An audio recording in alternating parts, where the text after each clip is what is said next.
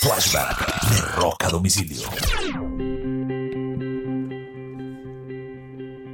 Un 3 de marzo del año de 1986, Metallica publica su tercer álbum, el álbum Master of Puppet. Según una encuesta de los fanáticos que han ido a conciertos de Metallica, esta es la canción preferida, la que le da título al álbum es la canción preferida por sus fans para que el grupo toque en vivo. Este álbum, Master of Puppet, no tuvo singles, no tuvo sencillos, no tuvo videos musicales. Cada canción del álbum no dura menos de 5 minutos. Incluso tiene una de 8 minutos 12 que se llama Orión, que es famosa entre otras porque fue escrita alrededor de una base de bajo del legendario Cliff Burton.